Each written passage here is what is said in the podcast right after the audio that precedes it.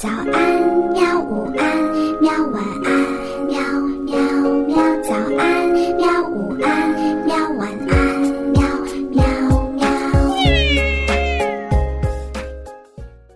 嘿嘿，哈哈，晚安绘本，晚安绘本。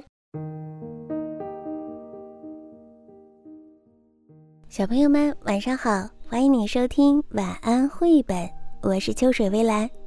今天我们要讲的绘本的名字叫做《远方的亲戚》。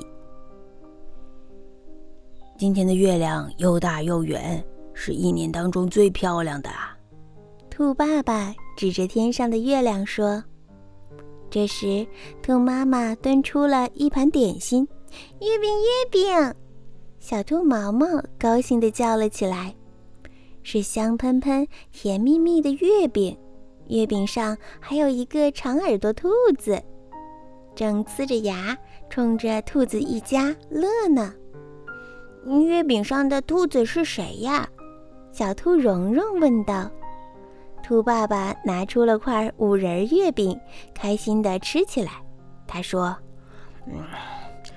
这是一个有趣的古老的故事，和我们的一个远方的亲戚有关系。亲戚？远方？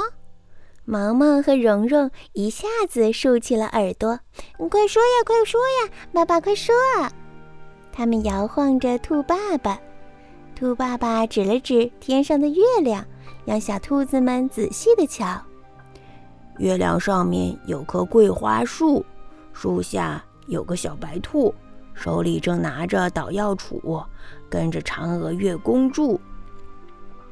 毛毛拍着手笑着说，嫦娥的小白兔呀，呵呵，原来它就是我们的亲戚。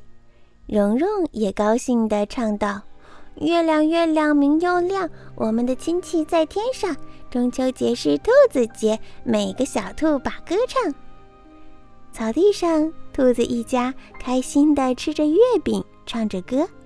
月亮好像听见了他们的歌声，变得更大更圆更亮了。小朋友们，故事到这里讲完了。那么他们兔子一家在过节时候到底是哪一天呢？